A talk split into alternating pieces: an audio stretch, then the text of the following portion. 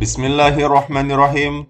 Selamat datang di Narasional Podcast, tempat di mana narasi dan rasionalitas bertemu dan bertukar pikiran dari sudut pandang multidisiplin keilmuan. Bersama saya Muhammad Hafizuddin Al-Ghifari dan rekan-rekan saya Syahrizal dan Aditya Andika. Selamat mendengarkan Narasional.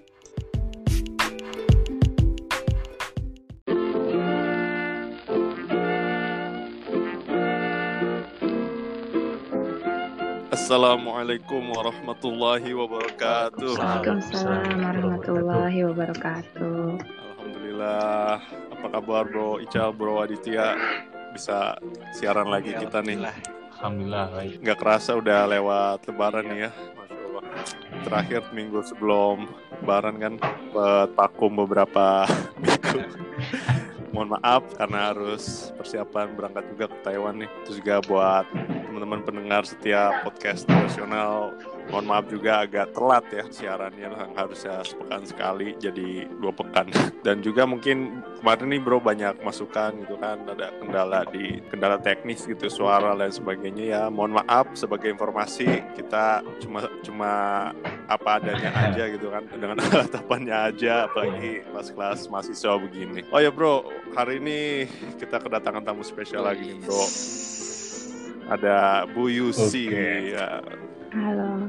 Bu Yusi ini dosen gua sama Siap. Bro Ical dulu di Al Azhar yang sekarang lagi menempuh pendidikan dokter di Jepang Iya, ya Bu ya. Jadi hari ini spesial banget kita sedang siaran dari tiga negara Widih. berbeda. Indonesia, Jepang, Taiwan. Wih. Sama Mesir bro, empat Oh iya, sama Mesir. Lupa lupa empat empat empat. Ya, mungkin Bu Yusi bisa perkenalan diri dulu Bu buat pendengar sama Bro Aditya juga baru ketemu di udara. Silakan Bu. Iya, baik. Terima kasih Hafiz, Aditya, dan Sahriza. Assalamualaikum warahmatullahi wabarakatuh. Waalaikumsalam. Waalaikumsalam. Terima kasih sebelumnya, suatu kehormatan dan kebahagiaan buat saya untuk diundang di sini. Senang sekali ya, saya ngelihat eh, mantan-mantan mahasiswa gitu ya, mantan, Mantan. ya, mahasiswa saya yang aktif gitu sekarang betul-betul berkontribusi terhadap masyarakat untuk kemajuan masyarakat. Jadi saya senang banget, itu kebahagiaan luar biasa bagi seorang guru di mana pun. Jadi saya senang sekali bisa diundang di sini. Ya betul, tadi udah dijelasin sama Hafiz kalau saya itu mengajar di Universitas Al Azhar dan dulu mengajar Hafiz dan Ical ya. Iya, Saya lupa itu angkatan 2000 berapa? 12. Lupa. 2012 ya. 12. Iya. Dan saat ini memang sedang menempuh studi lanjut saya di Ritsumeikan Kyoto dengan prodi hubungan internasional juga. Begitu kira-kira. Ya, Alhamdulillah. Ini buat Bro Aditya juga para pendengar Bu Yus ini salah satu dosen yang luar biasa ya karena pertama mungkin dos, salah satu dosen perempuan tetap di kampus di antara dosen-dosen pria lainnya. Kemudian juga Bu Yus ini cara mengajarnya unik. Saya antara nggak paham ya, Bu eh, ngebaca gerakan ibu antara marah sama nggak marah tuh biasa ya. Saya nggak kebaca Masa ya? saya perhatiin iya bu tapi masya allah jadi contoh sih buat saya gitu jadi memang eh, kalau berkaca pada Sirah Nabawiyah gitu, ajaran-ajaran Islam tuh sebagai orang guru tuh memang harus begini begitu kan dan itu kayak terpancar dari cara ibu ngajar lah ya. Nggak pernah ada marah atau apa gitu dari sikap-sikap itu. Alhamdulillah kalau begitu. kalau buat saya ya jadi segan gitu ya. Bukan takut gitu. segan gitu. Beda kan takut sama segan tuh ya takut di depan ibu doang. Di belakang ibu ngomongin gitu tapi ini luar biasa gitu ya alhamdulillah semoga Allah membalas kebaikan Amin, amin ya robbal alamin. Al-Azhar Alhamdulillah, gitu terima kasih. doa kami Duh, menyertai amin, amin ya Allah sama-sama ya. jadi sekarang Bu Yus ini kalau boleh tahu udah berapa lama di Saya di sini dari 2018 September. Hmm, ya. Jadi ini tuh udah masuk tahun kedua tuh. Oh. Mm, Alhamdulillah nggak terasa udah tahun kedua menuju tahun ketiga gitu ya. Hmm. Deg-degan bercampur. berapa lama kira-kira Bu Eh, itu pertanyaan yang paling sulit sebetulnya. oh gitu Iya ya kan? oh, agak iya ya. kan? Kalau lagi studi berapa lama itu paling sulit dijawab. iya, iya bener bu. Saya pernah merasakan itu. Iya, iya. iya. Ya. tapi ya, tapi, tapi gini maksud saya mungkin lebih kepada ibu mau Uh, berapa lama Jepang? secepatnya lulus. Aku Oh, iya, oh, pengennya cepat waktu gitu. Ibu ngambil Oh, spesifikasi kira mau lama-lama di Jepang. Saya ngambilnya eh, hubungan internasional, tapi kalau untuk penelitian sendiri saya masuknya ke labor migration studies, yang khususnya untuk orang-orang Indonesia yang bekerja di Jepang. Jadi Indonesian migrant workers di Jepang gitu, tapi khusus lagi untuk yang program magang gitu. Oh, Mm-mm, gitu begitu. Jadi paham banget sama ketenaga kerjaan di sana Bu ya. Iya, dibilang paham ya, sedang mendalami ya, sedang mendalami, dan mendalami, mendalami ya. bagaimana betul kondisi-kondisi kerja yang ada di Jepang, terus dalam hubungannya terhadap pekerja Indonesia yang datang ke Jepang. Halo, Halo. Bu. Jepang termasuk salah satu negara yang favorit juga dikunjungi oleh tenaga kerja Indonesia. Gitu, banyak orang-orang yang Nah, ingin memenuhi mimpinya gitu ya di negara-negara maju untuk Jepang bisa jadi bekerja di ini ya, sana, Bu, ya, termasuk eh, Jepang negara favorit. gitu. labor ya. Kayak gitu ya, Bu. Iya, iya betul. Negara favorit lebar khusus di ASEAN, Indonesia juga termasuk yang tinggi angka yang memilih untuk bekerja di Jepang Hmm, iya. gitu. Lagi Jepang ini punya program khusus kerjasama dengan Indonesia yang tadi saya bilang program magang gitu ya. Jadi banyak Hmm, uh, tenaga kerja Indonesia yang Oh, itu mau magang jalan di ya, Jepang karena ini program resmi kerjasama antara pemerintah Jepang dan Indonesia. Oh, Iya, berjalan ini dari tahun Saya- 1993. saya Saya punya tuh- saudara. Jadi kira-kira udah lebih dari 20 tahun Dari program 93 ini kan ya? berlangsung. Betul, betul. Iya, Saya tuh punya 20 saudara dulu di kampung iya dari Oh, 93 di. Garut, saudara di Garut, dua orang Eh, pernah kerja di Jepang per tiga tahun gitu kan ya jaraknya. Mm-mm. Sam- kayak gitu bukan yang dimaksud. mm, mm, mm. Iya iya, kalau yang tiga tahun dia programnya magang, bukan bekerja gitu ya, maksudnya magang sebelum, Oh. iya Hmm. gitu, itu itu disebutnya technical intern trainee program gitu. Kalau di Yang membuat bahasa Jepang resminya jadi kayak gitu. negara tujuan favorit labor itu selain karena kerjasama bilateral antara Jepang dan negara tersebut, nilai plusnya dari Jepang itu kayak gimana sih Bu? Emang diban- kalau dibandingkan sama negara-negara liberalismenya yang lain? Ah, kalau keuntung, ah, Assalamualaikum. Salam. Rasionalnya mana? Oh. Ada apa? Paham lagi deh gua. Jadi nggak enak sama Ini bintang eh, tamu. apa? eh, hilang. oh ya, Eh, Bu, Iya. mohon maaf ini sebagai informasi aja. Ini bukan Oh sekali dua iya, kali. iya, Bu. paham iya paham. kita salah. Iya, Bisa dimengerti. Kendala teknis ya namanya. beda negara. Ya, Betul, beda beda negara. negara pula. Jadi pertama mungkin orang Indonesia berpikir bahwa program kerja khusus yang trainee ini berada di bawah kerjasama antara pemerintah Jepang dan juga Indonesia atau G2G gitu ya istilahnya program G2G. Jadi orang merasa ini cukup aman dianggapnya begitu. Lalu Hmm. kedua eh, yang menjadi daya tarik lain eh, pastinya kan kita bisa tahu ya kalau Jepang itu termasuk negara yang pernah menggantikan American Dream gitu ya Yap, yap. tiba-tiba ada Japanese Dreams dengan komik, manga dan sebagainya sehingga di Iya. masa-masa sekarang itu anak-anak muda cukup familiar gitu dengan budaya-budaya populer Jepang dan salah satunya bisa apa ingin mencapai mimpinya dengan cara bekerja atau tinggal di Jepang misalnya. Jadi Hmm. banyak aspek ya aspek-aspek eh, ya apa banyak aspek-aspek yang men- mendukung kenapa kemudian program bekerja di Jepang khususnya program magang atau program lainnya itu jadi daya tarik tersendiri. Walaupun sebetulnya pada praktiknya implementasi dari pengawasan program itu sendiri perlu dikritisi gitu untuk bagaimana sebetulnya pemerintah perlu ikut hadir dalam melindungi nasib-nasib tenaga kerja Indonesia yang ada di sana gitu dan juga perlu menguatkan posisi tawar dengan pemerintah Jepang untuk melindungi hak-hak kaum pekerja Indonesia yang ada di Jepang itu kira-kira seperti itu. Nah, Halo. tapi kalau misalnya kalau dipikir-pikir ya Bu ya, apa ya standar value dalam melihat nasib pekerja antara di Indonesia sama Jepang kan pasti beda nih Bu ya. Mm-mm. Otomatis pekerja kita yang kalau udah kerja di Jepang kan dapat sedikit poin plus, dapat sedikit perlakuan plus dari Jepang sedikit kan pasti ngerasa oh gue beruntung lah di sini gitu saya beruntung lah di sini. Nah itu kalau seandainya Bu Yusi ngelihat ada perlakuan beda misalnya nih antara pekerja dari Indonesia dan dari pekerja dari negara lain yang bekerja di Jepang itu kira-kira gimana Bu? Oh, ini perlakuan lain itu seperti diskriminasi misalnya gitu ya? Nah, diskriminasi atau hak-hak yang emang pekerja Indonesia-nya dia nggak dapat di sana itu gimana? Nah, ya itu yang diskriminasi yang terjadi misalnya di Jepang itu persoalannya adalah uh, masih dibalut dalam legal framework yang sebetulnya memang belum menguntungkan gitu. Jadi kalau hmm. misalkan kayak tadi di program magang, mereka namanya magang. Kalau magang kalau kita lihat berdasarkan undang-undang dan hukumnya berarti mereka harus bekerja berada di dalam atau di bawah pengawasan, pengawasan dari ahli gitu ya dan bukan bekerja seperti orang bekerja pada umumnya karena statusnya tadi magang gitu. Tapi pada praktiknya mereka bekerja, bahkan banyak yang tidak diawasi oleh ahli gitu ya. Hmm. Nah, jadi artinya ada legal framework yang sebetulnya bertentangan dengan status dan treatment seperti itu. Tapi kita ketahui bahwa yang namanya labor migration hari ini itu semua untuk menutupi kekurangan jumlah tenaga kerja. Apalagi khusus misalnya kayak di Jepang itu angka demografi kan semakin menurun. Mungkin di yeah. Taiwan Hafiz juga sama ya. Angka angka demografi di Taiwan juga saya rasa sama hampir mirip di negara-negara maju. Di Hong Kong, di Korea gitu ya, di iya. Jepang. Itu mereka mengalami demografi yang terus menurun menurun dan mereka membutuhkan angka tenaga kerja dari negara-negara lain, termasuk khususnya di sini negara berkembang. Nah, tapi legal framework yang mereka buat adalah melalui payung transfer teknologi melalui kerja magang gitu. Tapi dalam treatmentnya mereka sebetulnya melakukan pekerjaan selayaknya pekerja. Nah, itu hal-hal seperti itulah yang perlu dikritisi gitu ya, perlu di apa ya, diawasi implementasinya. Apalagi kalau sampai ada pekerja-pekerja yang mengalami eksploitasi gitu ya, yeah. uh, kekerasan iya dan sebagainya sebagainya itu itu harus secara aktif bisa diawasi oleh negara gitu kan seperti semboyan negara kan negara hadir katanya begitu. Iya negara hadir. Negara hadir untuk membantu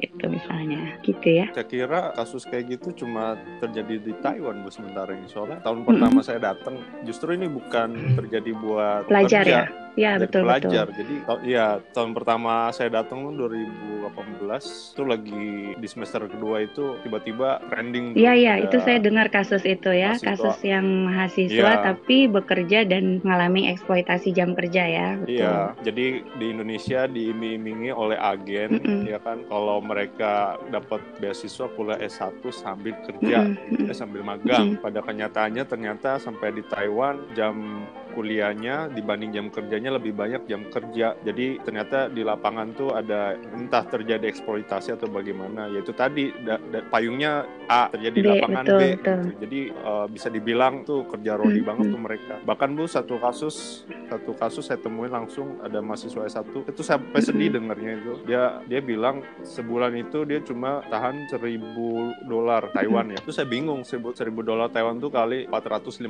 waktu itu 450 rupiah. Saya bilang gila seribu dolar sebulan gimana hidup saya bilang. Emang standarnya berapa? Beneran tuh ah, ya bayangin aja dia kalau rupiah tuh sekitar empat ratus lima puluh ribu rupiah buat hidup sebulan. Dia belum iya belum biaya ong, biaya tinggal terus ongkos hmm. jalan kebutuhan biaya kuliah mereka bayaran sendiri ya biasanya ya. Oh, oh, itu sih udah ditanggung sama kerja gitu ya dari kantor hmm. dari perusahaan itu sih. Hmm. Cuma ya nggak masuk akal juga mereka digajinya nggak tahu ya itu bener apa enggak. Tapi yang nggak lama anak itu pulang karena memang nggak kuat kali. Saya kira cuma terjadi di Taiwan, ternyata di Jepang juga ada kayak gitu. Iya, dan itu hampir banyak di terjadi di negara-negara maju juga gitu, khususnya khusus yang khususnya mengenai labor migrations yang mahasiswa dengan pekerja part time itu juga sebetulnya mengalami banyak bentuk-bentuk bisa dibilang bukan mengalami kekerasan ya dari awal yang namanya statusnya student dan kemudian mereka melakukan kerja part time dan kita bisa lihat sendiri kalau yang namanya kerja part time juga legal frameworknya sudah rentan gitu kan. Mereka tidak diperlakukan sebagai pekerja uh, tetap pada umumnya gitu. Gitu. Jadi misalnya kayak lagi terjadi kondisi covid saat ini misalnya uh, paling banyak terdampak itu para mahasiswa-mahasiswa yang kuliah dengan biaya hidup sendiri dan menggantungkan hidupnya dengan bekerja part time gitu. Nah ketika pekerjaan sudah tidak ada karena perusahaan bangkrut gitu ya dan sebagainya dengan kondisi covid saat ini itu banyak sekali mahasiswa-mahasiswa bukan hanya mahasiswa Indonesia yang ada di Jepang tapi mahasiswa asing kehilangan pekerjaan mereka gitu dan bagaimana mereka harus bisa menggantungkan biaya hidup sehari-hari mereka mereka dan biaya kuliah gitu yang mereka selama ini sebetulnya sangat bergantung dari kerja part time tadi gitu. Nah, kalau dari dilihat dari hukum ketenaga kerjaannya mereka sudah rentan gitu ya, statusnya sudah part time gitu ya mau. Walaupun sebetulnya kalau merujuk ke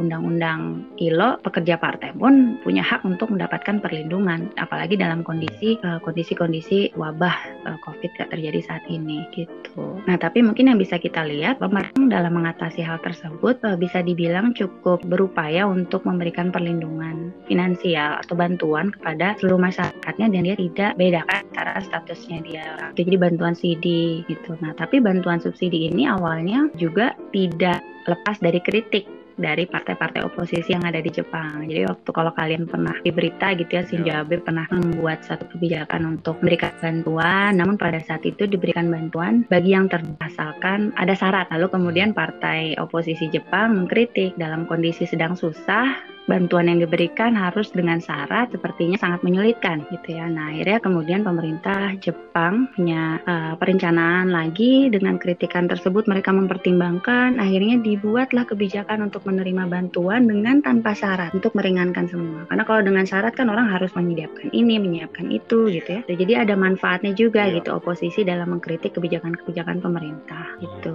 Karena pemerintah Jepang kan tipenya looking pretty policy gitu. Jadi dia harus terlihat cantik policy-policy policy Jadi kalau dikritik dan dia akan hilang muka gitu ya, dia akan akan malu gitu. Jadi dia buat sedemikian rupa untuk jangan sampai kalah gitu. Karena ini bagian dari kampanye juga buat partai yang sekarang sedang puasa di Jepang. Karena banyak partai. Bu. Iya, Jepang kan terbagi sedang berkuasa dan yang tidak berkuasa dia akan menjadi oposisi secara otomatis untuk mengawasi jalannya pemerintah. Walaupun dulu 50 tahun lamanya Jepang dia seperti Indonesia gitu. Dulu kalau kita Golkar gitu ya, sama gitu ya. Walaupun yeah. ada tapi yang yeah. lain tidak terlalu ya. Yeah. Sama Jepang pernah mengalami selama kurang lebih 50 tahun partainya oh. satu partai itu berkuasa terus. Walaupun saat ini memang partai yang itu masih tetap menjadi partai yang cukup terkenal karena yang sekarang juga memimpin masih partai itu LDV itu yang Shinjabe gitu ya. Tapi dengan adanya oposisi yang kemudian yeah. mulai aktif mengkritisi itu menjadi bagian dari eh, cara-cara uh, oposisi untuk sebagai kampanye di masa yang mendatang dan juga sebagai bentuk uh, pengawasan terhadap jalannya pemerintahan yang sedang berjalan gitu. Jadi kira-kira itu. Jadi kalau dari undang-undang status pekerja part-time memang sudah rentan gitu ya. Terus pekerja trainee tadi yang magang statusnya tetap pekerja asing yang tetap dalam kondisi seperti ini semuanya juga perlu memikirkan kembali polisi yang apa yang baik untuk melindungi hak kerja. Tapi setidaknya pemerintah Jepang membuat suatu polisi untuk melindungi rakyatnya dalam kondisi seperti ini subsidi tanpa syarat tadi. Jadi udah berjalan. Kalau udah berjalan. Taiwan gimana sama Mesir? Uh, saya di Mesir kurang begitu uh, ini bu apa intens memahami kayak gitu. Hmm. Dunianya mungkin beda ya. Saya lebih ke ini bukan bukan ke situ gitu maksudnya jadi kurang paham juga. Oh iya iya. Calon saya, ulama, saya lebih ke siap, siap. kalau Aditya ngurusin urusan din, saya sama Ica ngurusin urusan negara. Negaranya. Saya lebih ke ini ke biar dikombinasi ya. Iya. Kombinasi. Tapi bisa dipelajari bahwa dalam kondisi begini pemerintah dalam ya, kondisi COVID gitu ya justru di situ tanggung jawab seorang pemimpin ya kalau dalam Islam gitu ya. Iya dong bu. Iya. Bagaimana dia bisa betul, betul. memprioritaskan kepentingan yang society oriented gitu ya. Jadi lihat entah itu apa tujuannya kalau dalam ilmu politik itu sebagai bentuk kampanye apa pun itu gitu ya. Tapi ada dari itu ada kewajiban dan tanggung jawab pemerintah gitu ya. Iya. Terus kalau misalnya ini Bu, berarti di skip dulu ya pemagangan yang ada di Jepang dari Indonesia. Iya, iya betul. Jadi semua program ini sekarang tertunda. Nah kan nggak bisa masuk itu. ya jalurnya gitu ya. Sekarang di ban iya. juga mm -mm, semenjak COVID. Jadi beberapa yang dinyatakan lulus dan siap berangkat mereka harus menunda dan beberapa juga banyak yang sebetulnya masih sini tetapi perusahaan bangkrut dipulangkan. Ada beberapa yang dipulangkan gitu ya. Hmm, ya. Gitu. Iya, jadi kondisinya memang sedang prihatin. Ya tetap harus ada perlindungan gitu ya. Tapi masih masih dan ada beberapa pekerja yang masih tinggal gitu ya masih lanjut tapi masih lanjut terus bekerja. Misalnya kayak waktu kondisi himbauan untuk work from home misalnya gitu ya dilarang untuk keluar rumah masa-masa kalau di Indonesia dibilangnya hmm. PSBB gitu ya, jejak darurat. Itu masih ada pekerja-pekerja yang masih dipaksakan untuk bekerja dengan kondisi perlindungan kesehatan yang misalnya sangat minim. Nah, itu sangat uh, merugikan, bukan merugikan, membahayakan keselamatan kerja dari si pekerja iya. gitu ya. Nah, jadi, jadi kepentingan ekonomi tidak sejalan dengan iya. perlindungan perlindungan manusia gitu. Iya. Betul. Di sini saya merasa kok uh, asumsi-asumsi yang sering di apa namanya sering didapat di secara umum orang Jepang tuh kan tegas, disiplin, terus juga kayaknya perhatian. Ya. Ternyata Mm-mm. Iya. Artinya manusia juga ya gitu ya mau nyari untung dari dari modal yang sedikit kapitalisme sedikitnya gitu kan aja dalam kapitalisme gitu ini kan buat bahasa awam bro bahasa awam. Bukan orang awam. Soalnya itu yang selalu terbesit di di Indonesia gitu kan. Umumnya umumnya gitu kan. Hmm. oh, orang Jepang tuh begini begitu begini beda sama orang Barat yang ya bla bla bla. Apalagi dibanding orang Indonesia yang suka ngaret gitu jam karet selalu gitu gituan jadi luar biasa ya. Oh istilahnya apa gambaran-gambar umum itu di diskusi ini terbantahkan gitu ya. Ya, iya itu mitos ya diskursus-diskursus Eh, seperti mitos. itu. Tetapi eh, memang mengenai budaya kerja tadi, disiplin dan sebagainya itu memang diskursus yang sudah kadung bisa dikatakan dalam tanda kutip mendarah daging juga buat masyarakat Jepang memang. Karena kan diskursus pekerja keras dan sebagainya itu eh, salah satu bentuk intervensi atau inter- internalisasi nilai-nilai apa nilai-nilai kerja keras yang udah lama dibangun dan dikonstruksi oleh juga bagian dari in- intervensi negara gitu. Dari Iya. zaman samurai gitu. Lama banget gitu ya. Nah buat masyarakat Jepang sendiri diskursus mengenai kerja keras, disiplin dan sebagainya, apalagi untuk untuk anak muda-muda Jepang yang sekarang itu juga terasa berat sebetulnya pada implementasinya. Makanya angka udah mulai kerasa beda ya kerasa iya makanya banyak angka bunuh diri yang tinggi ya kan terus Oh. kematian eh, kematian apa kematian karena bekerja terlalu lelah juga tinggi gitu ya atau dalam istilahnya bahasa Jepang disebut karushi gitu ya mati karena kelelahan bekerja gitu ya itu juga termasuk sure. yang tinggi gitu Hmm, karena Jepang termasuk di dari angka kedua gitu ya dengan jam kerja paling tinggi setelah Korea Selatan. Tapi kan pada prakteknya ya mereka itu ada jam lembur gitu ya. Nah yang jam Oh. lembur itulah yang banyak menjadi kendala buat orang Jepang karena mereka itu sebetulnya sudah ada kebijakan yang melarang kerja lebih dari sekian jam sekian jam gitu ya aturan-aturan itu sudah ada. Tapi budaya tadi saya bilang diskursus gitu. Jadi kalau Hmm. orang Jepang itu pulang cepat gitu ya, pulang jam 5 itu dianggapnya dikonotasikannya sebagai orang yang malas gitu. Kok jam segini udah pulang gitu. Iya. Oh, kocak ya. Iya jadi lebih baik daripada mereka pulang jam 5 dibilang males ya mereka pulang sampai malam gitu. Menghabiskan waktu sampai malam Iya, itu untuk anak ya. muda sekarang. Jadi Segitunya kebanyakan juga emang konstruksi sosialnya ya bu ya, yang emang daripada harus dibilang ini ya? Iya, Jepang kan terkenal dengan kontrol sosial yang tinggi juga kan dia. Negara dengan kontrol sosial yang sangat tinggi. Jepang itu termasuk. Halo, Bu.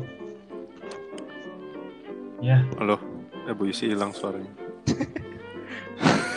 Halo, Bu. kayak yoga. Halo, bu. Mungkin kecap. Ya, oh tidak. Ya. gimana kita ngebahas apa tadi? beneran hilang. Eh, konstruksi sosial. Konstruksi sosial. padahal Jepang internetnya Jaringan bagus di- ya di Jepang nih. Mungkin karena kita oh ngobrol iya soal itu bro. benar kedetek di Jepang ya kan?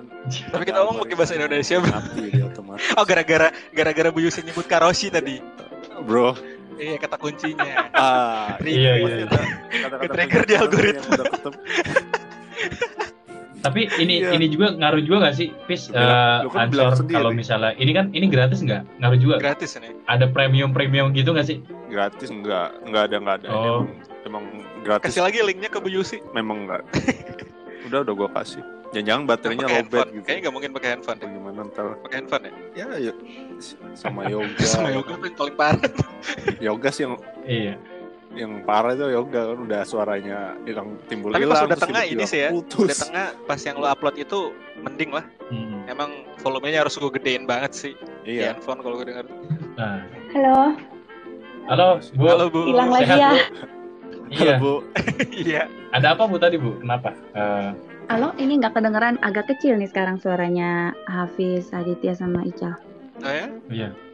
Tes. Halo. Udah sedang-sedang, oh iya masih kecil bu segini Eh, kurang. kurang ya Udah Pol. volume ibunya Hmm. udah maksimal Ya bisa sih ini. Halo? Iya. segini udah Bu ya bu ini Tes. Halo. gimana halo bu udah Iya. ya oke Tadi sampai mana Tadi- kita sampai konstruksi sosial konstruksi sampai sosial. sosial Kontrol kontrol ya, sosial. iya.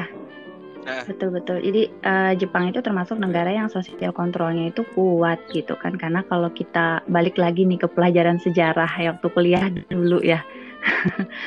Jepang itu kan mengalami masa dipimpin oleh uh, masa-masa uh, militer atau kalau dulu disebutnya samurai gitu ya. Nah, masa hmm. samurai itu masa tempatan yang uh, panjang gitu ya untuk penguasa pada saat itu untuk uh, mengkonstruksi segala hal gitu ya. 250 tahun lamanya gitu ya masa itu disebut zaman Edo gitu ya. Kemudian nilai-nilai yang akhir itu terus direproduksi diromantiskan diromantismekan sampai masa-masa modern saat ini untuk terus dipelihara uh, dalam menjaga kestabilan uh, masyarakat Jepang Salah satunya dalam dunia kerja atau kalau istilah modernnya dalam kondisi masyarakat hari ini istilah politiknya ya bisa dibilang sebagai masyarakat dengan intervensi negara gitu developmental state ya kalau Jepang hmm. itu yang istilahnya oleh Chalmers Johnson kalau kalian masih ingat dia bagaimana negara mengintervensi kehidupan-kehidupan dalam segala lini aspek masyarakatnya dari ekonomi, sosial, budaya dan politik gitu. Jadi mereka termasuk negara yang sosial kontrolnya sangat kuat. Jadi harus ragam, harus sama. Kalau dari aspek positif ya kita bisa lihat kedisiplinannya bisa dibilang tadi sama gitu ya keteraturannya gitu. Jadi tadi nggak mau beda. Tapi dalam konteks negatif ya itu tadi gitu. Ketika berbeda ketika berada di luar konsensus gitu ya uh, itu menjadi hal-hal yang pressure yang sangat kuat buat mereka. Misalnya tadi dalam dunia kerja ketika mereka tidak lembur kalau semuanya lembur saya nggak lembur kok rasanya jadi susah. Saya mau pulang bos belum pulang gitu kok rasanya jadi malu gitu ya. Nah itu itu hal, -hal sudah berhasil membentuk masyarakat yang sampai hari ini itu menjadi masalah. Ini jadi keunikan keunikan tersendiri ya Bu ya. Maksudnya Jepang kan negara demokrasi ya Bu. Tapi demokrasi dengan sosial kontrol seketat itu dan setinggi itu jadi ini sih ya. Ya. hilang lagi. Emang emang iya ya Jepang demokrasi ya? Jepang demokrasi, negara liberal. Iya. Liberalis. Sekutu Amerika. Sampai sekarang. Kayak Taiwan juga sekutu Amerika. Iya, bukan maksudnya dari pasca-pasca perang. Taiwan kan gitu ya, Fis ya. Orang-orang Cina yang kabur dari iya. Cina daratan kan gara-gara nggak mau iya. join itu Partai Komunis di sana. Join Mao ya, iya. Mao Mao Mao Cetong. Mao Cetong, Mao Cetong. Gue tahu pronouns Mao Cetong itu dari Bu Yusi tuh. Dulu gue baca Mao Zedong, Mao Zedong. Iya. Mao Cetong. iya, gue juga pas belajar Mandarin di sini. Oh gitu. Cetong. Nyebutnya bukan mau zedong mau tong. Jadi t hmm. apa d itu dibacanya t. Mau jetong ini siapa? Iya z itu kadang tokoh. Pelopor komunis tokoh di Cina. komunis. Yang kalau deng apa namanya kalau tahu revolusi nah, Tiananmen itu yang fotonya ada di kota suci Cina bukan sih? banyak orang mati. Pokoknya yang ya, pipinya tembem gitu. Iya, iya. palanya agak botak setengah gitu. Iya iya. Yang kiri dong rambutnya. Nah betul. Yang di yang dibangga banggakan itu kayak Tuhan lah pokoknya disembah itu revolusinya gila tuh dia gila ya keren uh, penduduk iya Sa penduduk Cina nah. dikumpul di satu lapangan, tanknya mau cetong keluar, ces, digilas semuanya orang-orang. Ya, Masa? Di bredel, di bredel. Iya, gila ini. Ada tuh gila, videonya sampai sekarang juga masih di banyak gitu. Makanya berarti benar-benar revolusi besar kalau belajar, ya? iya, kalau belajar politik tuh, halo. aduh. eh, halo Bu, halo. Halo Bu. Ada apa Bu? Ada masalah Bu, internet apa? lokasinya bagus apa gimana? Ini internet, baik-baik aja sih di sini, Bu? tapi hilang ya. Oh, iya, berarti benar. Tadi disconnect. Jadi jadi mungkin Bu ya, ini asumsi aja sih. Ini kan sekarang teknologi udah canggih ya. Mungkin ada algoritma tertentu yang ngebaca oh, percakapan gitu. kita tuh dia otomatis sensor gitu. putusin bu yeah. ada nge-trigger sensor ya. mungkin. Ah, isi, security isi. system ya. Jadi iya. Ya, dunia cyber lah itu kan dunia cyber. Jadi oh gitu. Jadi kalau ada omongan-omongan yang bu, buat dia di, nggak boleh dia sensor mati sendiri iya, gitu ya? Tiba, oh. keywordnya. Tiba-tiba mati putus sih ya udah ada gitu. Ya mau nggak mau ngulang terus ngulang terus. Oh gitu. kali dua kali nih bu. Kan udah udah oh, udah paham. iya gimana oh ya tadi apalagi kemarin kemarin kenapa Fis? Yang kemarin sempat halo? Iya, enggak. Sama yoga juga. Sama yoga. Iya. Halo, Bu. Iya. Pas yoga. ngebahas tentang neoliberalisme juga sama tuh pas Ical ngebahas liberalisme. Oh, iya. Langsung itu ya, langsung mati dengan sendirinya ya.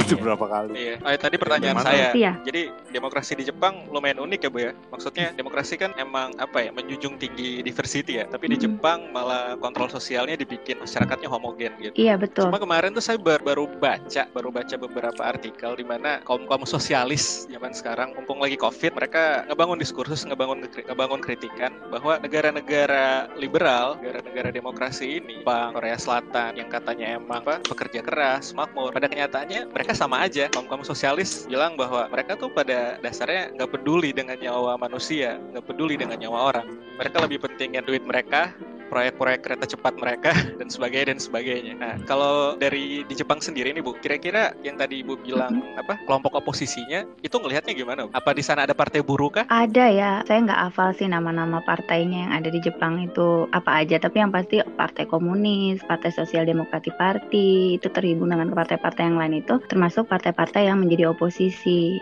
uh, untuk mengawasi jalannya pemerintah sekarang. Nah, tapi kalau mengenai tadi membahas bagaimana kalau negara-negara Jepang dan seperti juga sama dengan negara-negara kapitalis lainnya gitu ya. Halo? Halo? Oke, okay, kata kuncinya di kapitalis nih. Liberalisme kapitalis. sama iya. Oh ini lebih parah nih dari yoga nih. Mikrofon. DC, DC. Mikrofon Bu Yusinya kali atau iya. gimana? Enggak ya? Enggak, enggak, enggak. Enggak, bro. DC.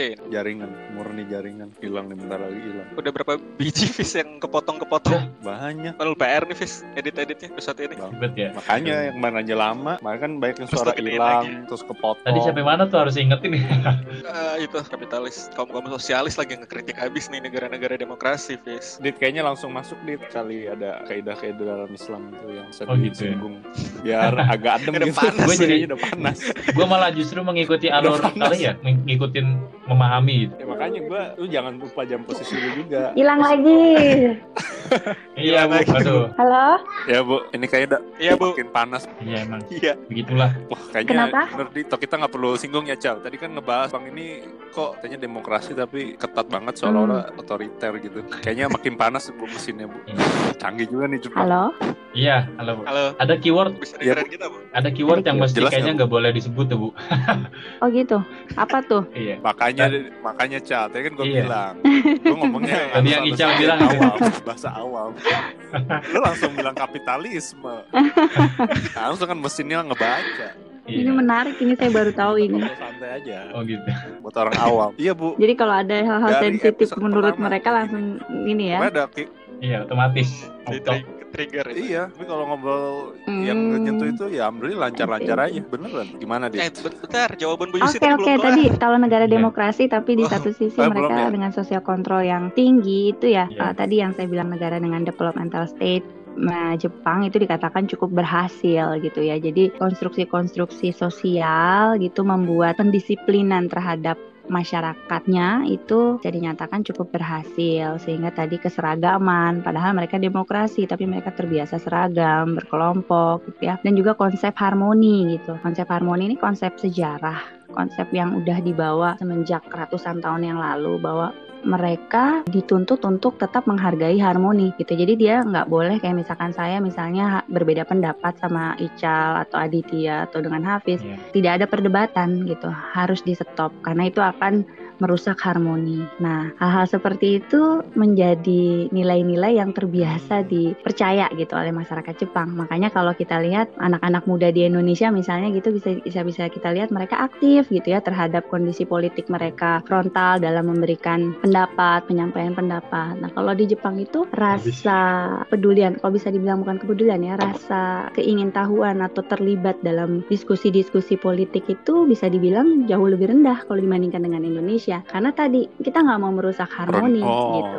Itu iya. udah terekam dalam pola kehidupan mereka. Kalau saya berseberangan itu nanti akan merusak harmoni. Tapi di sisi lain juga selain mereka tidak ingin merusak harmoni atau ada juga anak-anak muda yang menganggap bahwa uh, sudah sampai level skeptis bahwa buat apa gitu melakukan uh, perdebatan terhadap politik toh tidak akan merubah apa-apa. Itu juga ada yang seperti itu. Jadi ini berdasarkan hasil uh, wawancara saya sebetulnya dengan anak-anak muda di Jepang dengan melihat kenapa ketertarikan mereka terhadap politik rendah gitu ya. Sedangkan kan Jepang termasuk negara demokrasi, kebebasan bersuara gitu ya, kebebasan menyampaikan pendapat gitu. Tapi ternyata itu tadi harmoni satu sisi dan satu sisi lain nggak peduli gitu karena mereka menganggap apa pun yang dilakukan tidak akan merubah uh, kondisi politik yang ada. Ada yang seperti itu juga, kira-kira seperti itu. Jadi unik memang demokrasinya Jepang. Jadi antara dipaksa dan terpaksa gitu ya, terbiasa itu sudah samar-samar jadinya. Iya. Tapi Bu, konsepnya wa ya Bu Iya ya, betul namanya, konsepnya wa, konsep harmoni, harmoni itu ya. Jadi mereka iya. harus jadi menjaga ingat, keseimbangan. Jadi ingat matkulnya Bu Halo? Yusi. jadi ingat iya. matkulnya Bu Yusi. Pokoknya kalau kata Bu menurut orang Jepang, wa. ada dua hal yang tidak boleh diutarakan. Politik, satu lagi klub olahraga katanya. Oh, gitu. Oh, wow. politik iya, olahraga. karena itu yang akan bisa merusak harmoni. Misalkan Hafiz milih Manchester, ya? yang satu milih bukan misalnya gitu. Oh. Itu akan jadi merusak kan keseimbangannya misalnya. Iya, iya. Gitu. Oh. itu berbeda 180 gitu derajat iya. sama UK berarti iya, ya, Bu oh ya? gitu ya. Iya beda banget. Justru kalau di UK yang kayak gitu nah, harus itu. dibahas. Ya kalau di Jepang nggak boleh. Klub olahraga, olahraga itu juga sama seperti politik anti untuk dibicarakan karena di iya. Jepang juga fanatik dengan klub-klub olahraga kan dan itu akan membuat mereka uh, jadi iya, misalkan iya, ternyata kita punya selera yang beda misalnya jadi nanti malah bersih tegang gitu. Oh di sini maksudnya eh, nggak uh, boleh diutarakan iya. bukan berarti kita nggak milih gitu. Bukan, bukan iya berarti... bukan berarti kita nggak milih kita boleh oh, iya. menjadi iya. tapi kita nggak akan ngomongin saya klub ini saya ini gitu menjadi satu pembahasan itu enggak gitu. Tahu itu akan menjadi ranah akan merusak wa gitu kan. uh, saya kalau gitu nggak kayak The iya, Viking Jack. kalau saya ngelihat ke Mesir uh, mungkin di, di posisi yang ibu jelaskan tadi agak berbeda jauh ya. Di Mesir hmm. justru hal-hal yang kayak gitu sering diucapkan.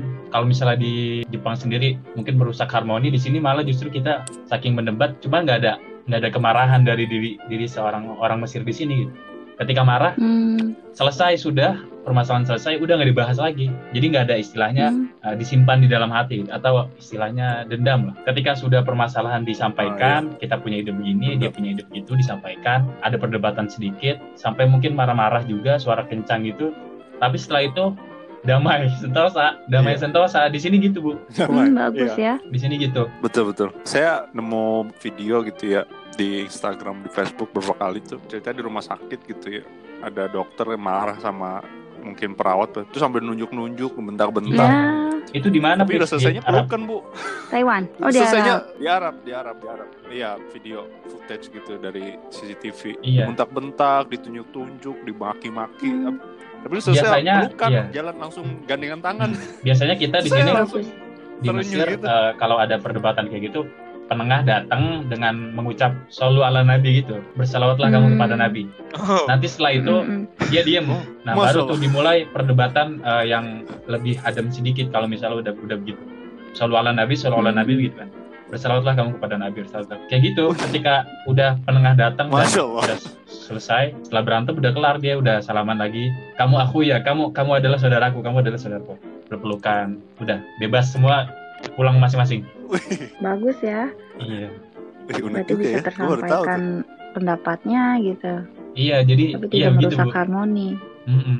Nah, justru mungkin harmoni yang sebenarnya dari sang pencipta di situ, ya Dit ya. Ya maksudnya berbeda. Uh, fitrah kan. Iya, berbeda itu. Punya rasa suka, punya rasa marah. Berbeda itu iya, fitrah. Iya, ada perbedaan. Justru kenapa Kalau malah di Indonesia gimana? Nah, itu justru kenapa malah kita kayaknya nggak jauh di Jepang Indonesia ya ribut aja sama lain. Jadi kalau ngelihat ke Jepang, ke Jepang itu saya saya melihatnya jadi kayak Tapi kalau di Indo uh, umatan satu umat yang satu gitu. Padahal mm. Tuhan sendiri membuat makhluk-makhluknya itu berbeda. Mm. Walau kalau di dalam Quran walau syi'na la ja'alnakum umatan wahidat wahidatan. Ini Tuhan berbicara dalam redaksi Al-Qur'an. Kalau saya mau, saya akan membuat makhluk khususnya manusia akan jadi satu. Tapi di situlah perbedaan yang membuat kalian akan belajar dan menjadi rahmat gitu perbedaan. Kurang lebih gitu. Jadi ngepas ngeliat ke Jepang tadi yang ibu sampaikan, kayak kok agak kontradiktif sama yang saya pikirkan gitu.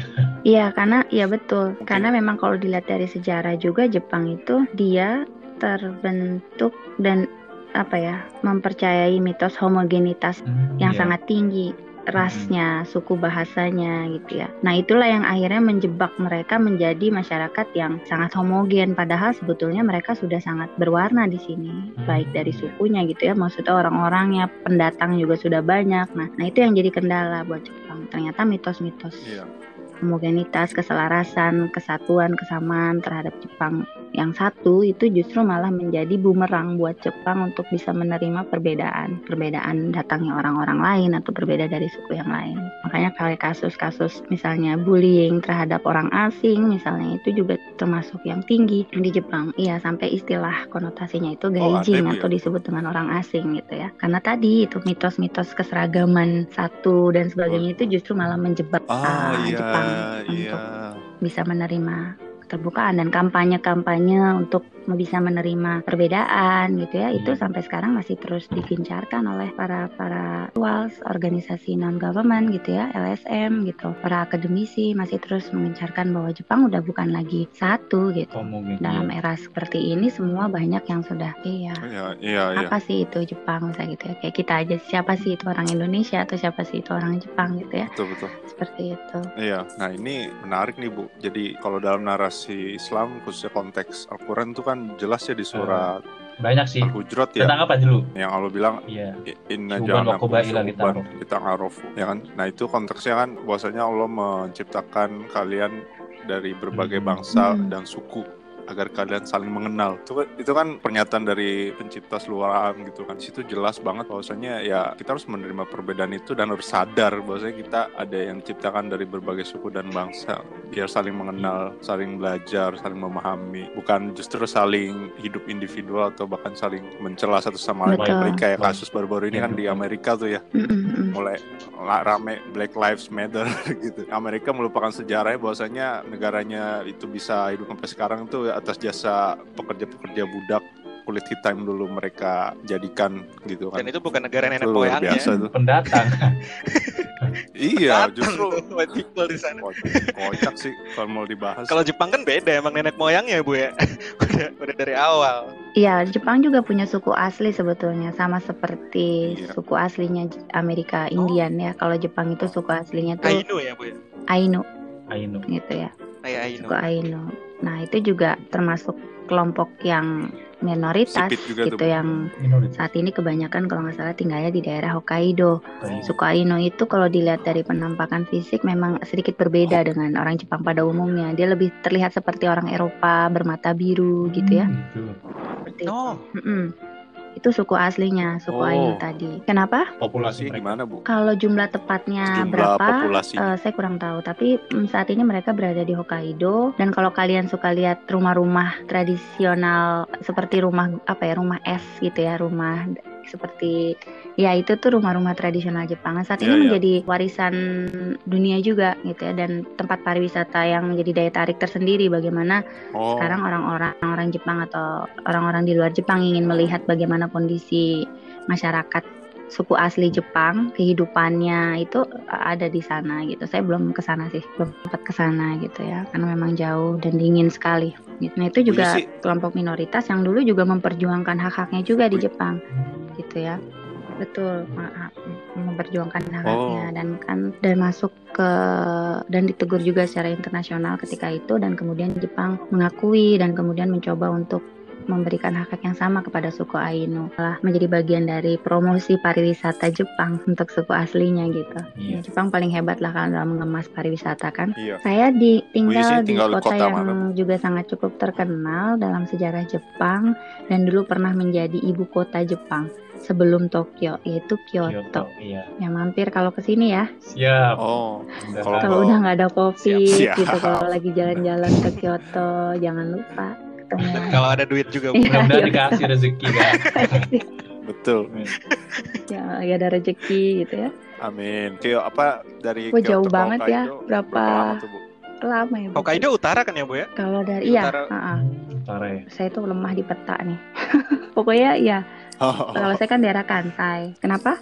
Ada salju Bu kalau di tempat Ibu. Ada, tapi Di kalau tempat di Bu Yusi itu ada salju salju. turun cuma sebentar, paling dua hari, tiga hari juga udah hilang, gitu, nggak lama. Kalau Hokkaido sampai badai ya bu. Iya, sampai badai, dingin sekali, tebal badai gitu ya. Terma- kemarin kalau di masa COVID termasuk yang daerahnya pertama kali Mantap. Jepang memperlakukan emergensi dia yang paling banyak setelah Tokyo Iya.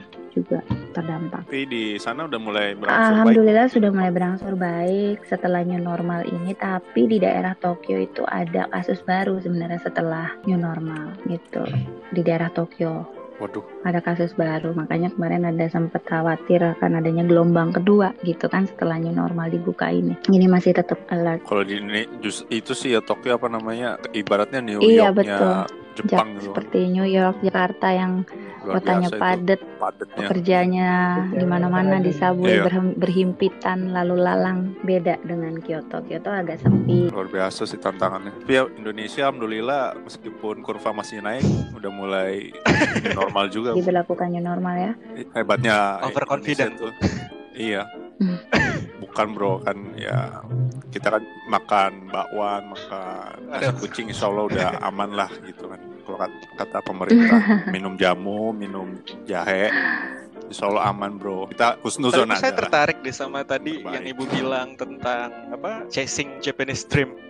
Bu Yusi masih ada nggak? Halo. Lu Mulai. sih bilang chasing gimana sih? Mulai. Oh tidak. Ada mulai kan. Ya hilang. Belum Apa ya? bisa susah nerima perubahan. Oh ini. Halo? Oh iya benar-benar. Halo Bu. Cakep-cakep. Ya, Halo Bu. Kayaknya nih tanda-tanda sampai mana lagi tadi? oh gitu ya. Pertanyaan saya oh pasti ya tadi mulu. mimpi itu kali apa nggak boleh? Ah, ah. Japanese dream. Berarti emang Jepang itu hampir sama kayak apa ya? Ya sama sih lebih tepatnya emang pola pola-pola kapitalisme. Berarti emang dia pengen ini ya Bu yang ngebentuk ngebentuk pola konsumtif baru ala Jepang Iya, ya. Bu? sebetulnya ya chasing Japanese dream itu sebagian dari konsekuensi dari hasil diplomasinya soft power Jepang yang memberikan image Jepang sebagai negara yang cool, ya kan? Japan as a cool, Japan cool Japan kalau kalian tahu dalam budaya populernya gitu. Ternyata konsekuensinya banyak gitu ya. Cool Japan itu berhasil membuat image atau bahkan menggantikan ah, tadi saya bilang pernah mengganti American Dreams, kemudian Asia bukan cuma Asia, seluruh global pada saat itu juga terpincut dengan uh, soft powernya Jepang melalui Cool Japan tadi. Nah, ya, konsekuensinya itulah yang kemudian buat orang-orang memiliki mimpi untuk bisa datang ke Jepang. Sama halnya seperti dulu ketika pertama kali American Dreams juga terjadi, maka orang juga banyak yang bermigrasi ke Amerika. Itu konsekuensinya gitu kan. Apa yang mereka buat image dalam sebagai bagian daripada strategi diplomasinya dan itu berhasil gitu dan membuat orang-orang tertarik untuk mengejar mimpi ke sini. Yang sekarang ter- sedang terjadi juga di negara Asia lainnya seperti Korea misalnya juga kan sekarang Ching Korean Dream sekarang misalnya gitu dengan drama Koreanya yang Hmm, mungkin bikin ibu-ibu nangis-nangis dan berjam-jam nonton gitu kan dan mengidolakan gitu ya Bucin. juga kemudian ya, Ampun. ya itu konsekuensi tadi Bucin. dari Iya. power yang pastinya menjadi daya tarik gitu Japanese Dream, Korean Dreams, American Dreams gitu ya. Terus Bu, terkait nasib pekerja Indonesia yang ada di Jepang. Kan tadi Bu Yusi jelasinnya tuh pemerintah Jepang di sana kan yang kebanyakan kebanyakan apa ya? Kebanyakan andilnya, kebanyakan ngambil peran buat nge-cover. Hmm, hmm. Terus bergening pemerintah kita Indonesia terhadap warga negara dia yang bekerja di Jepang itu gimana Bu? Dari yang Ibu lihat selama ini. Kalau dari kebijakan program ini masih berjalan dengan uh, legal hukum yang lama gitu masih sampai saat ini uh, kerjasama masih berada di tidak berubah gitu ya secara legal hukum masih Indonesia dan Jepang masih berada di MOU yang sama untuk training misalnya gitu tadi. Kalau untuk implementasi pengawasan pemerintah Indonesia juga bilang sudah memiliki badan-badan pengawasan yang katanya mencoba untuk aktif gitu ya untuk melindungi hak-hak pekerja Indonesia apabila mengalami masalah misalnya kayak ada apa sih uh, hotline khusus 24 jam buat mereka kalau ada masalah seperti itu. Nah, terus juga KBRI misalnya gitu ya sebagai perwakilan Indo- Indonesia yang ada di Jepang juga uh, ikut aktif memberikan pengawasan katanya kalau ada masalah-masalah bisa lapor ke KBRI. Itu secara formalitasnya. Secara implementasinya banyak saya temui masih. Kalau dari sisi pekerja-pekerja Indonesia sendiri katanya banyak yang belum bisa menembus sebetulnya pelayanan-pelayanan dari pemerintah tadi. Dari misalnya ketika mengalami masalah gitu. Jadi masih ada gap gitu ya dalam implementasinya di, di lapangan. Iya. gitu. Misalnya yang nggak terselesaikan atau juga mengalami kendala-kendala ketika hal lain gitu. Atau atau dari kensusei atau trainingnya gitu ya sendiri yang terputus gitu ketika ingin mengadukan terputus di tengah jalan sehingga tidak sampai ke pemerintah itu jadi banyak hal. Nah dari segi pemerintah Jepang sendiri eh, bantuan kalau mengenai masalah eksploitasi pekerja itu juga ada banyak bantuan dari serikat-serikat pekerja Jepang yang juga lumayan cukup aktif banyak membantu pekerja-pekerja Indonesia. Dan itu hasilnya nyata gitu karena berdasarkan pengalaman saya informasi dari pekerja Indonesia yang mengeluhkan kondisi kerja yang mengalami eksploitasi ketika dia mengadukannya ke serikat pekerja di Jepang misalnya lembaga-lembaga bantuan hukum Hmm. ketenaga kerjaan yang ada di Jepang justru cepat teratasi misalnya seperti itu. Apa mungkin karena orang Jepang akan berhadapan lagi dengan orang Jepang sehingga mereka cepat gitu ya atasi masalahnya gitu ya. Itu hal-hal seperti itu juga terjadi di lapangan. Jadi ya uh, kalau dari implementasi pemerintah Indonesia masih ada banyak gap masih ada banyak gap yang masih harus diperbaiki karena nggak ketemu gitu kadang secara formalitas polisinya udah oke okay, ya. tapi ternyata uh, implementasinya yang nggak itu yang dirasakan oleh tenaga kerja Indonesia misalnya. Nah itu apa gitu itu harus sama-sama menurunkan ego gitu ego dari pemerintah misalkan saya udah ya. kok udah ada kok udah ini gitu misalnya. Tapi kan di lapangan belum. Nah harus harus berani uh, menerima kritikan masukan gitu ya untuk iya, perbaikan. Saya kira kondisinya lebih baik daripada Taiwan. Mengingat kan kalau di Jepang status kantor perwakilan udah KBRI bu ya? KJ kalau di Taiwan kan masih sekedar yeah. formalitas kantor dagang. Jadi status keluasannya buat mengatur segala regulasi mm. terbatas gitu. Ya sekedar hal yang berbau ekonomi aja nyangkut. Bahkan kayak soal pendidikan gitu masih terbatas. Kayak kasus tadi yang pernah gue kemarin itu ya? Mahasiswa datang tadi. Iya. Mahasiswa jadi korban eksploitasi mm -hmm. dari agen-agen nakal gitu kan diiming-imingi kuliah sambil kerja taunya kerja mm -hmm. ya jadi kayak kerja roti gitu ada yang sebagian ikhlas ada yang enggak gitu kan masih tanya di lapangan ya udah terpaksa iya. juga gitu kan kadung nyebur keluarga betul jauh dari keluarga mau gimana juga terpaksa. tapi sisi positifnya sih ya kalau yang didapat itu mereka karena terpaksa itu kan jadi belajar bahasa Mandarin dan itu hmm. lebih bagus dari saya belum harus survive ya. Karena dia ya harus survive. Ya untungnya di kampus kan belajar Mandarin tuh. Jadi pas di kerja itu hmm. tempat dia praktek gitu. Jadi langsung kalau kayak gue di oke okay lah belajar Mandarin dua jam itu abis itu udah lepas. Ngomong bahasa Inggris lagi kamu masuk kelas sama ketemu teman lokal ya ngomong bahasa Inggris juga. Ya mereka senang bisa hmm. bisa praktek bahasa Inggris gitu. Gue nggak seneng nggak bisa belajar Mandarin. Gue ngajak ngomong Mandarin ya mereka males udahlah bahasa Inggris aja gitu kan. Ya alhamdulillah sih ya, di mana mana ada positif negatif Masya Allah dari skala 1 sampai 10 Bu, kesuksesan pemerintah Jepang untuk melindungi pekerjanya, seluruh pekerjanya khususnya pekerja magangnya nih menurut Ibu berapa Bu? Terkait lagi wabah kayak gini lagi COVID-19 ini merebak. Iya. Oh iya betul nih. Krusial nih. Dari skala 1 sampai 10 Bu. Oke okay, oke, okay. tapi nah. mungkin uh, kalau khusus ini sendiri saya belum bisa mengkalkulasikan berapa ya karena nah. kondisi yeah. prihatin gitu ya. Yeah secara umum, secara umum pemerintah Jepang dalam berupaya untuk melindungi masyarakatnya gitu ya, termasuk pekerjanya baik nasional ataupun non nasional gitu ya. Saya bisa bilang saya kasih angka 8. 8. gitu ya. Karena tadi dalam prosesnya pemerintah Jepang dengan kebijakan looking pretty policy-nya itu ada hikmahnya gitu ya. Cara pemerintah Jepang dalam hmm. menjaga muka gitu ya.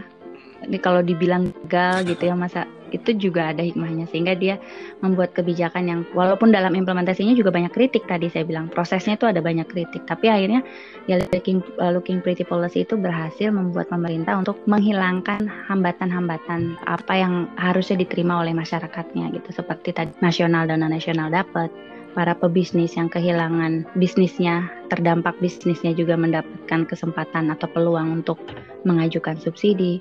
Dan menariknya, universitas-universitas swasta gitu ya yang ada di Jepang yeah. itu berlomba-lomba juga untuk memberikan bantuan karena mereka tahu bahwa tadi banyak mahasiswanya yang menggantungkan hidup dari part time job tadi kan saya bilang gitu ya. Itu banyak universitas-universitas yang juga memberikan subsidi kepada mahasiswa-mahasiswanya yang terdampak.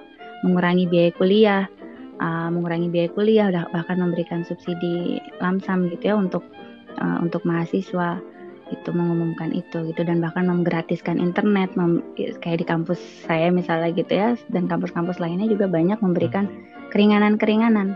Nah, yeah. jadi kalau dari segi bantuan secara umum dari pemerintah Jepang dalam menghadapi COVID ini saya katakan sudah cukup baik merespon kritikan-kritikan yang masuk, mempermudah gitu ya. Mungkin yang perlu diperhatikan keberlanjutannya adalah dengan kejadian ini bagaimana policy yang bisa melindungi tenaga kerja dalam kondisi seperti ini karena memang ini kan baru gitu ya bagi semua gitu ya kan semua baru Iya. mengalami ini lalu bagaimana jadi ke depannya justru itu buat pemerintah Jepang untuk memikirkan secara total bagaimana nasib-nasib pekerja dan apabila kita menghadapi kondisi-kondisi kerja yang seperti ini khususnya juga yang perlu perhatian adalah pekerja dari health workers itu sendiri gitu kan pekerja-pekerja medis yang Iya. mungkin sering kita abai gitu bahwa mereka Betul. juga pekerja Iya, yang iya. Iya, sangat rentan, rawan gitu ya.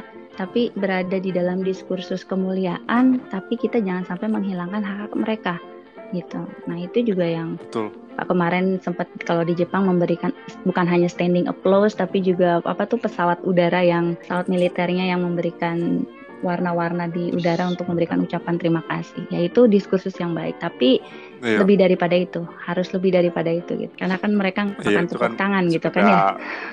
Iya, sekedar Iya, selebrasi gitu jangan boleh- selebrasi, tapi lebih kepada implementasi bahwa mereka juga pekerja yang membutuhkan perlindungan dan kerentanan. Iya. Kira-kira seperti itu. Berarti kalau saya boleh tarik benang merahnya dari Looking Pretty Policy yang Ibu maksud, kuncinya adalah di rasa malu dari pemerintah Jepang itu ya Bu ya? Betul, betul. Rasa malu. Rasa malu. Ini harus jaga martabat kehormatan seorang pemimpin. Ih, keren sih. Tanggung jawabnya seperti apa.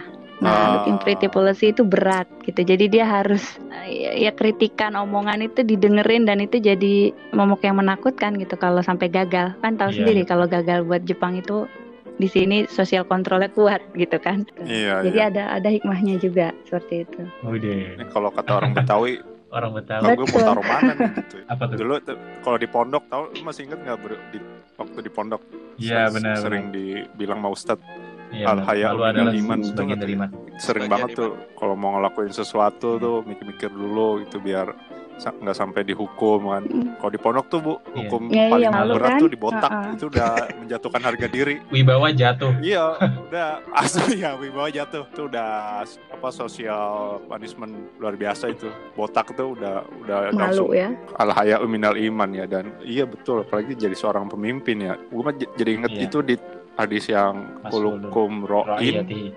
kulukum Iya. mas'ulun an, an ro, royatihi ya. Setiap dari kita itu kan pemimpin ya Dit, ya. dan kita Dan bertanggung jawab atas pertanggungjawaban.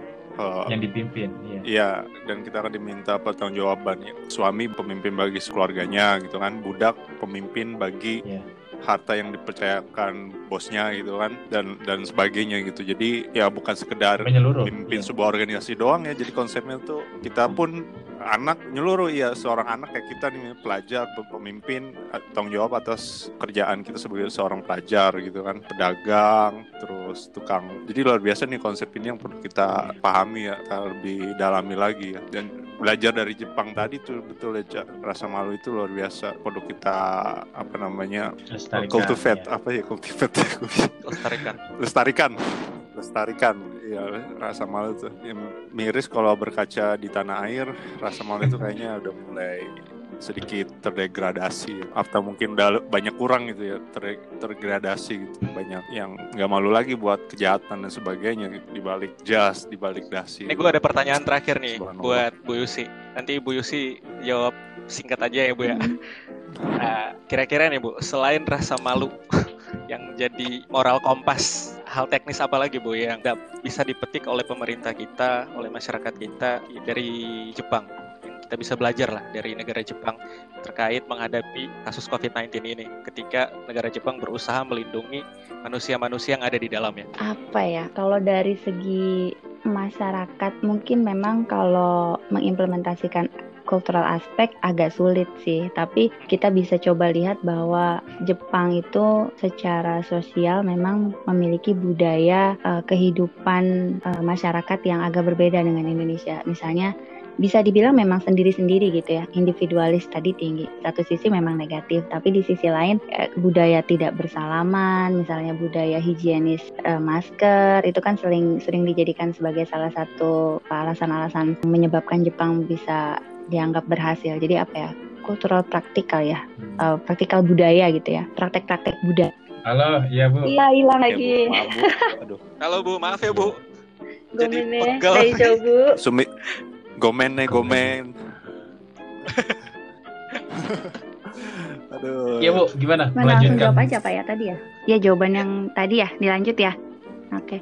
Ya dilanjut, kalau Pak. uh, selain Iya. pretty policy tadi mungkin adalah gaya hidup uh, pola gaya hidup masyarakat Jepang walaupun tidak bisa diaplikasikan begitu saja. Mungkin belum tentu cocok gitu ya dengan Indonesia karena memang pola memakai masker, pola hidup bersih gitu ya. Policy dari pemerintah Jepang mungkin yang bisa dilihat adalah pola gaya hidup atau kampanye gaya hidup di masa new normal ini yang dilakukan oleh Jepang uh, juga cukup signifikan gitu. Nah, kampanye misalkan seperti tidak berada di dalam ruangan dengan jumlah orang yang banyak gitu ya, atau kalau di Jepang itu hindari ruangan tertutup dan sebagainya sebelum kampanye ini juga digembor-gemborkan di masa Covid, memang masyarakat Jepang sudah memiliki pola hidup atau budaya hidup yang memang berjarak gitu kalau kalau dalam istilah budaya Indonesia itu individual gitu ya. Kalau Indonesia kan masyarakatnya majemuk berkelompok gitu ya. Nah terus uh, juga budaya bersalaman yang berbeda gitu. Kalau orang Iya. Jepang membungkuk misalnya atau memakai masker juga masyarakat Jepang kan memang negara yang memiliki Sering. empat musim. Ada musim dingin di mana di situ ada musim influenza yang memang kebanyakan atau juga musim semi gitu ya, musim-musim alergi dari bunga-bunga serbuk gitu yang mereka sudah terbiasa memakai masker gitu ya. Nah, buat Indonesia mungkin hal-hal kampanye-kampanye yang sekarang sedang terjadi di Indonesia hal itu hal yang baru, tapi kalau buat masyarakat Jepang itu sudah menjadi sesuatu yang kebiasaan hidup mereka gitu. Jadi ya jadi pola hidup budaya mereka yang memang ketika terjadinya Ya, Covid ya. ini itu sebagian uh, dari kampanye itu sudah menjadi kebiasaan pola hidup mereka. Mungkin itu aja kali yang membedakan dengan kondisi yang terjadi di Indonesia. Ini luar biasa nih refleksi tadi pada ayat yang Allah menciptakan kita dari berbagai Benar, bangsa dan suku-suku. Benar. Nah inilah hikmahnya kan kita jadi Oke. belajar dari Jepang ya, Aditya. Bagi hal bagi kita itu hal yang baru ya, bagi Indonesia pakai masker dan itu bagian dari keseharian demi hidup sehat ya luar biasa. Jadi luar biasa ya bisa kita terapkan insya Allah di Iya. Indonesia nanti hal-hal yang baru Iya kayak gini. sama-sama Arigato Kusira gozaimasu. Bu Yusi, gozaimasu. Arigato gozaimashita. Sama-sama hatur nuhun sami-sami. Arigato ne. Gak Iya. apa-apa. Maaf nih banyak Iya. banget Ngerti. harus Ini namanya repot. kendala teknis bisa terjadi Iya. semangat terus ya. Siap Bu Yusi, Bu. mohon doanya selalu dan terima kasih banyak buat pendengar setiap podcast narasional juga. Itulah percakapan kita di episode 5 hari ini ya luar biasa hari ini percakapan kita Ada sangat dragon. banyak Iya. interupsi ya dan agak horor dengan berbagai gangguan dan iya cara-cara virtual dari empat negara berbeda. Alhamdulillah bagaimanapun bisa bersilaturahmi meskipun dari sekedar suara. Semoga Iya. Amin. pertemuan hari ini bisa mendapatkan Amin. banyak hikmah ya buat kita semua dan khususnya saya pribadi kembali lagi mengi- mengingatkan dan menegaskan bahwasanya kita perlu banyak belajar dari satu sama lain saling bahu membahu ya demi kebaikan bersama sebagaimana tadi banyak paparan Bu Yusi itu di Jepang udah lama men- menerapkan kebersihan hidup sehat dan lain sebagainya yang perlu kita terapkan khususnya warga di, di Terima Indonesia. kasih semua. Baik, terima kasih sekali lagi Bu Yusi, Terima Bro Aditya. Bro Ical atas waktunya. Terima kasih. Alhamdulillah. Iya. Semoga Amin. bisa bersilaturahmi kembali di episode selanjutnya. Jangan tobat-tobat ya Bu ya. Eh enggak. Eh, Terima kasih udah diundang. Saya bilang tadi saya senang banget Alhamdulillah. Alhamdulillah. ikut bangga sama Siap, Bu. alumni-alumni. Mari, baik rekan-rekan sekalian, kita akhiri percakapan hari ini dengan kafaratul majlis. Subhanakallahumma wa bihamdika asyhadu an la ilaha illa anta astaghfiruka wa atubu ilaik. Assalamualaikum warahmatullahi Waalaikumsalam wabarakatuh. warahmatullahi wabarakatuh.